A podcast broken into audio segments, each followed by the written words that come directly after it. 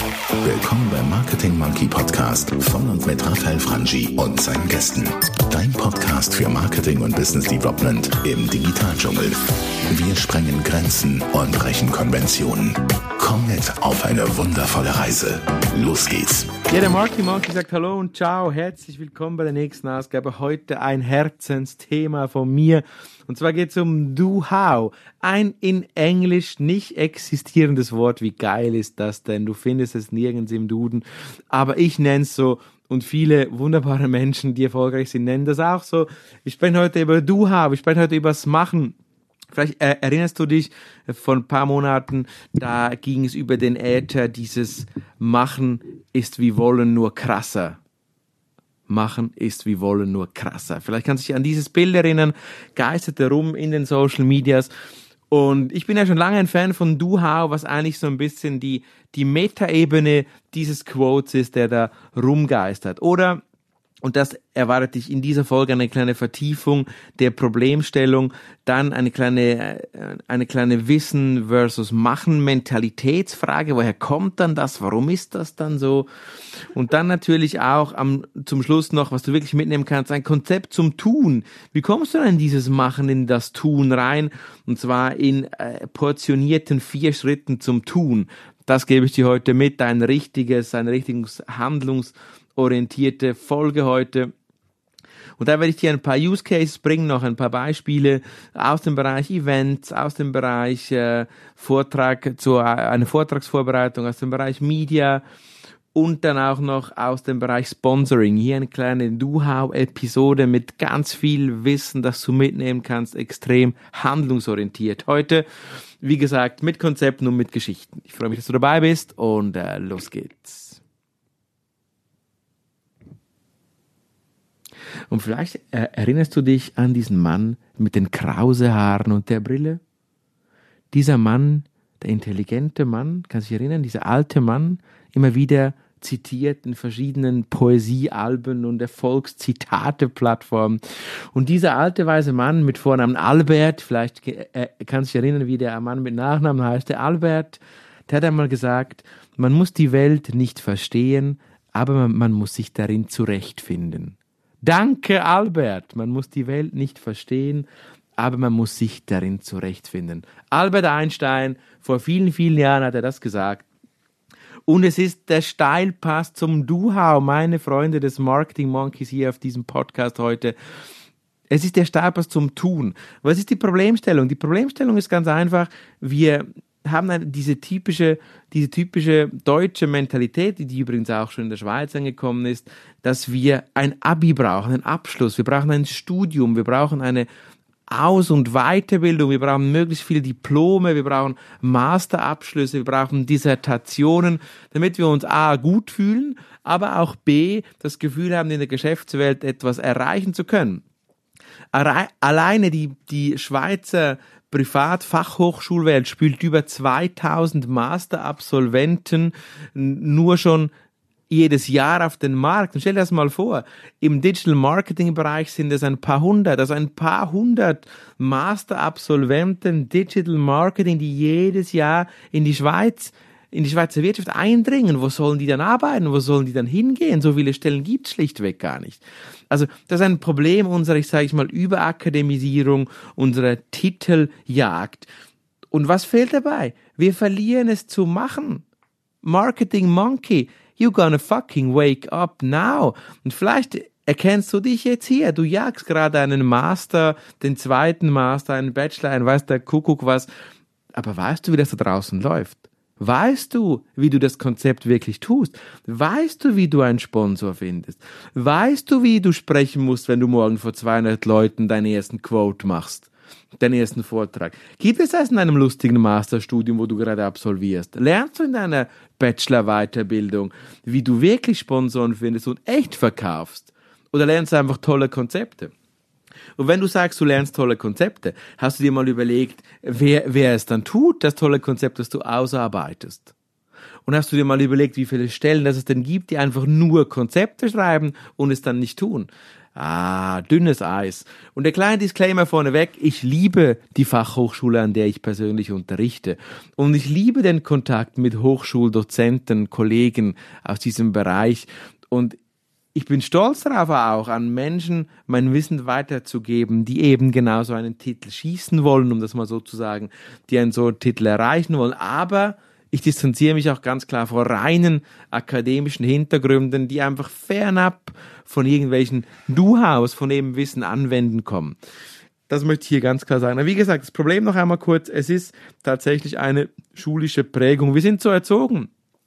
Wir sind ja auch nicht erzogen, um Fehler zu machen. Zumindest in der Schweiz nicht. Also zumindest in Europa nicht sind wir nicht erzogen, Fehler zu machen. Heißt, wenn wir scheitern, werden wir gestraft. Und es beginnt schon im Kindesalter, wenn du was nicht tust. Dann sagt Mama, Papa, das darfst du nicht, das ist verboten. Und vielleicht erinnerst du dich noch an deine Volksschulzeit zurück, erste bis vierte Klasse, und du hast schlechte Noten gehabt. Und du erinnerst dich noch an diese Scham, ja, wo du zu Hause mit Papa und Mama und vielleicht Bruder, Schwester am Abendessentisch gesessen bist und du wieder die anhören musst, deine Noten waren nicht so gut, Peter, Klaus, Sabrina, you name it, wie auch immer du heißen magst, lieber Marketing Monkey Podcast-Zuhörer. Du erinnerst dich an diese Situation, das war Schmerz. Es war der Schmerz des Versagens. Es war das, ich habe was falsch gemacht, ich habe nicht genügt, ich habe nicht erreicht. Und das befruchtet, befeuert ja sozusagen richtig den Wunsch, dann diesen Titel zu erreichen. Und vielleicht, und da möchte ich wirklich hoffen und dir mitgeben, dass du das nicht musst. Wenn du diesen Titel willst, dann willst du ihn bitte wegen deiner Erfahrung, die du damit sammelst, aber nicht einfach, um diesem Trauma deiner Kindheit, Trauma des Versagens ausweichen zu können, sondern wirklich, um Erfahrung zu sammeln. Denn du musst jetzt nicht genügen deinen Eltern und du musst dich nicht schämen für eine schlechte Leistung. Und wenn du mit Top-Unternehmern sprichst, und es ist vielleicht ein Klischee, wenn du heute mit Top-Unternehmern sprichst, dann werden die dir bestätigen, dass am Ende des Tages nur der, der auch mal verloren hat, am Schluss zum Sieger wird. Und der, der das wirklich mal probiert und gewagt hat, eben der richtige Duhauer, der jetzt tut, der jetzt was macht und einfach mal loslegt. So. Soweit so gut mal als kleiner Hintergrund, als kleiner, quasi als kleines Warm-up. Nun bist du dir gewohnt vom Marketing Monkey Podcast halt auch immer ein Wissen zu bekommen, das du direkt anwenden kannst. Und wenn du jetzt Cookie und Schreiber bei dir hast, dann lohnt es sich jetzt, die folgenden vier Konzeptschritte aufzuschreiben und gleich in deinen Alltag umzusetzen, denn da hast du wirklich was davon für deinen Alltag. Ich werde es dir kurz vorlesen und danach kurz erklären. Die vier Konzeptschritte also zum Do-How in deinem Leben. Du beginnst zuerst mit einer Ausgangslage. Wie gesagt, ich erkläre dir die Schritte gleich. Ausgangslage. Dann wirst du dir die Trigger setzen, die Auslöserpunkte quasi setzen. Punkt zwei. Dann Punkt drei die Etappierung und Punkt vier das, die Belohnungsmechanik, das Belohnungskonzept. Nochmal, Ausgangslage eins die Triggerpunkte setzen zwei drei Etappierung und vier eine Belohnungsmechanik kannst auch Pause drücken oder nochmal kurz zurückspulen. Das sind die vier Punkte, wo ich jetzt kurz mit dir besprechen möchte. Beginnen wir bei der Ausgangslage. Nun, bei der Ausgangslage würde ich dir empfehlen, nicht hier, und ich liebe ja die SWOT-Analyse, aber die bringt dir hier nicht sehr viel, sondern hier würde ich ganz einfach starten mit einem, mit einer Angstanalyse und einem Worst-Case-Szenario-Design. Was meine ich damit? Die Angstanalyse würde ich dir zuerst empfehlen, dass du mal reingehst, richtig in dich reinhörst und egal was du tust, wir, ne-, wir können hier ein Beispiel nehmen, du stehst vor einer großen Aufgabe, dass du eine Präsentation vorbereiten musst. Wahrscheinlich etwas, das du dir hier zuhörst, immer mal wieder in deinem Alltag vorfindest. Und die Präsentation musst du vorbereiten und jetzt bist du weg von diesem Know, äh, weg vom Du-How im Know-how. Du googelst, du schaust dir Konzeptraster an, du schaust dir Präsentationsvorlagen an, hast keine Inspiration, die Tage vergehen, der Termin kommt immer näher Du bist aber hochgebildet und wahrscheinlich auch noch hochgradig dekoriert mit Titeln und kommst aber nicht in diesen Vortrag rein. Nun mach eine kurze Angstanalyse im Punkt 1 der Ausgangslage. Mach eine Angstanalyse und überleg dir, vor was hast du Angst, wenn du diesen Vortrag machst? Ist es das Versagen? Ist das nicht genügend vor über deinen Kollegen? Ist es das vielleicht nicht sprechen können, keine Ideen haben, nicht fließend reden zu können? Wo liegen diese, wo liegen diese Angstpunkte? Und wenn du diese Angstpunkte hast, kommen wir im Schritt quasi zwei von eins. dann denk dir über das Worst-Case-Szenario nach. Was kann dann passieren? Du musst einen Vortrag machen, da sitzen 50 Leute, du hast vor etwas Angst. Und was ist das Schlimmste, was passieren kann? Können dich die Leute auslachen? Wirst du deinen Job verlieren? Wirst du die Wörter nicht finden? Was ist das Schlimmste, was passieren kann? Fühl das richtig rein. Spürst du das? Wenn du jetzt da vor deinem Lautsprecher an deinem Kopfhörer hockst, dann spür das. Spür diese Angst und spür dieses Worst-Case-Szenario. Und vielleicht kommt mit dem Gedanken des Worst-Case-Szenarios bereits schon die Entspannung, dass es ja gar nicht so schlimm ist, wie du denkst dass es gar nicht so schlimm ist, was da wirklich passieren kann. Und selbst wenn es passieren könnte, dann hast du, bist du schon darauf vorbereitet, du bist geistig schon konditioniert und Studien zeigen, dass wenn du vorbereitet bist, psychologisch auf das, was passieren kann, dann, dann wird es weniger schlimm sein, wenn es dich trifft. Kleines Beispiel. Ich nehme immer wieder ein Beispiel von Autofahrern. Und zwar stell dir vor, du hast eine Partnerin, ich hatte mal eine Partnerin, die hat ein, ein, ein äh, kleines Cabriolet, ein Auto und die ist dann oft durch den Wald gefahren, total unbeschwert, sommerlaute Musik.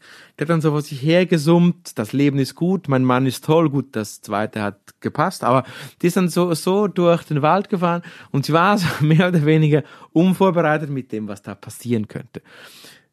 Auf der anderen Seite war ich, ich bin durch den Wald gefahren, habe gedacht, es ist Frühling. Da könnte ein Reh aus dem Wald springen, da könnte ein Tier aus dem Wald springen und ich habe mir das vorgestellt.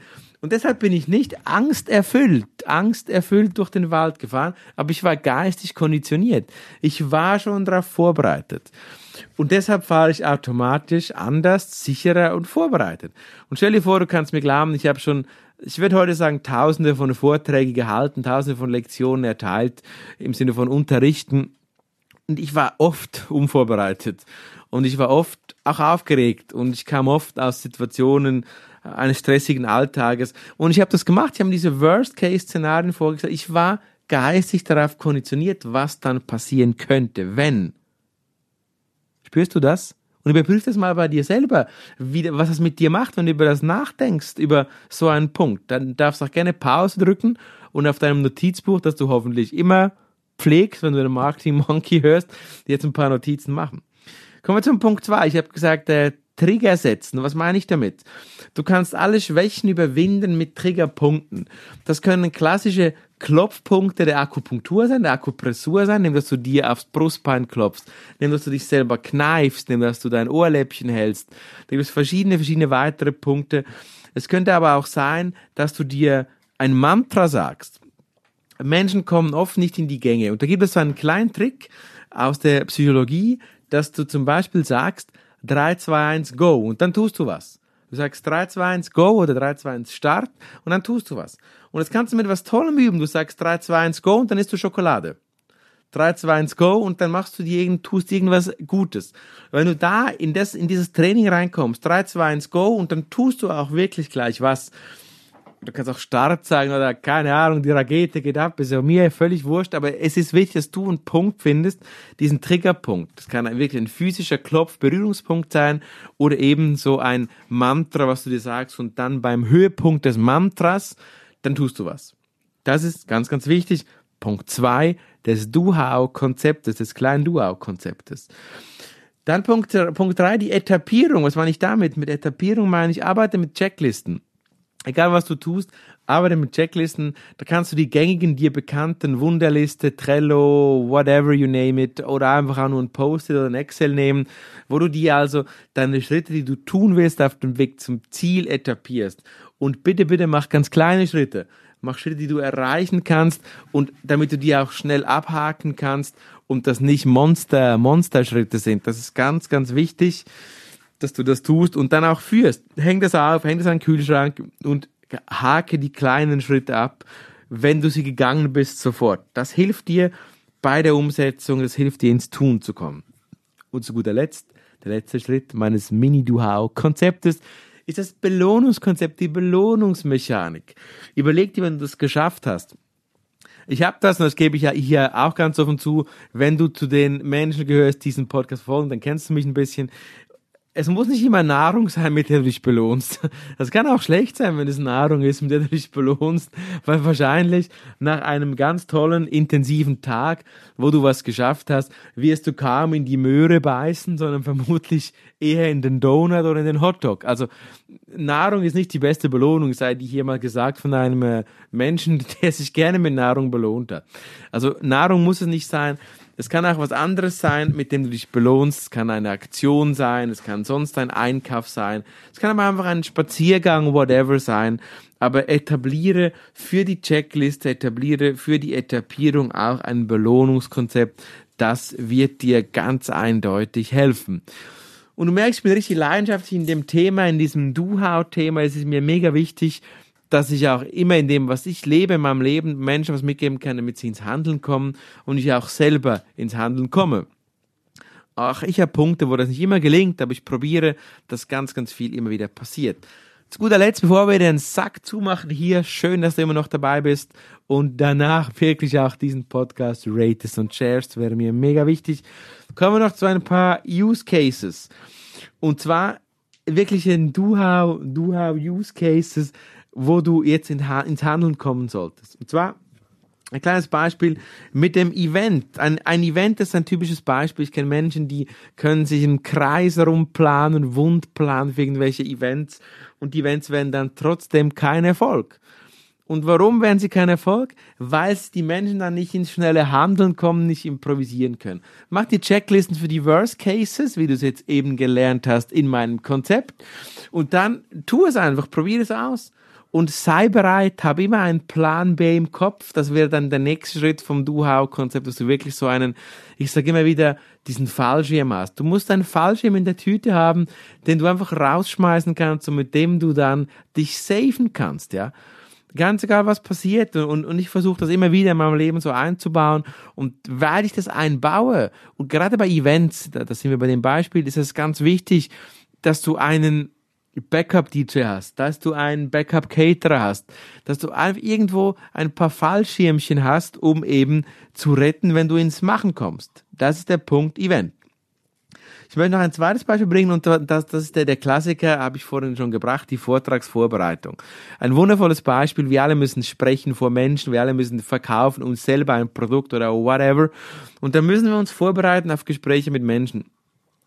Und da kannst du dich jetzt vorbereiten. Und klar, ich habe versucht im Verkaufsgespräch, ich erinnere mich gut an einen, einen spannenden Use Case, vielleicht auch für dich. Ich wollte Werbung verkaufen. Ich wollte an einer Schule, also an einem Bildungsinstitut Werbung verkaufen.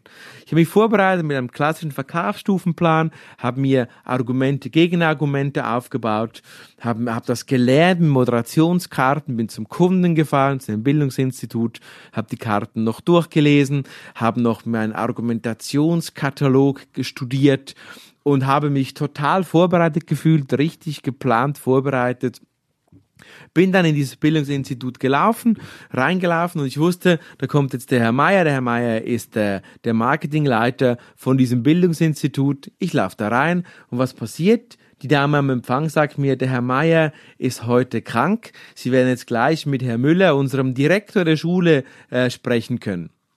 Ja, und alle meine Vorbereitungen waren für den Arsch, weil ich habe mich so fest auf diesen Marketingmenschen vorbereitet. Ich habe den gegoogelt, ich habe mich mit ihm bei LinkedIn befreundet. Ich habe versucht, was über seine Kinder rauszufinden, um da ein gutes Gespräch in diesen Flow zu kommen. Und jetzt ist der Typ krank und es kommt der Direktor. Was machst du jetzt mit all der Vorbereitung, mit all deinem Know-how? Was machst du jetzt mit all deinem Mastertitel und, da, und auch da sogar die Checklist nützt dir auch nichts, da musst du ins Improvisieren kommen. Und wenn dich fürs Improvisieren interessierst, Improvisieren ist quasi die noch kürzere Form des Du-Haus, dann lass mir einen Kommentar da, da würde ich dir gerne auch zu diesem Thema einen kleinen Podcast für dich machen. Ansonsten, wie ging ich da rein? Die Geschichte ging so aus, dass ich mit diesem Direktor sprechen musste und ich dort wirklich dann ganz pragmatisch gesagt habe, sie, ich habe mich so vorbereitet auf Ihren Kollegen des Marketings, Jetzt bin ich total unvorbereitet, aber ich würde vorschlagen, wir machen gleich Folgendes. Und habe so einen kleinen Aktionsplan vorgeschlagen, den ich mir spontan aus den Fingern gesogen habe, im hier in der Schweiz, also spontan improvisiert habe. Es war ein wunderbares Gespräch. Ich habe an mich selbst geglaubt, ich habe an das Produkt geglaubt und habe improvisiert. Ich kam also vom Do-How in die noch schnellere Form der Improvisation. What a wild ride heute in dieser Podcast-Episode. Ich hoffe, du konntest mir bis am Schluss folgen und ich würde jetzt den Sack zumachen, denn ich glaube, du hast hier wirklich Content, den du direkt benutzen kannst. Noch einmal zum Schluss, unser aller Freund Albert. Man muss die Welt nicht verstehen, aber man sollte sich darin zurechtfinden. Lieber Albert Einstein, liebe Marketing Monkey Podcast Zuhörer, hat Spaß gemacht mit dir. Ich hoffe, du hast auch Freude. Ich hoffe, du hast den Podcast schon geratet, mit deinen Freunden geteilt und schau das auch beim nächsten Mal wieder ein beim Marketing Monkey Podcast Digital Marketing und Business Development für dich. Bis zum nächsten Mal. Ciao, ciao, bye, bye. Und hat dir gefallen, was du gehört hast? Lass bitte eine Bewertung bei iTunes oder einen Kommentar auf www.marketingmonkey.ch da. Bis zum nächsten Mal bei dem Podcast, der deine Ideen und Pläne verändern wird.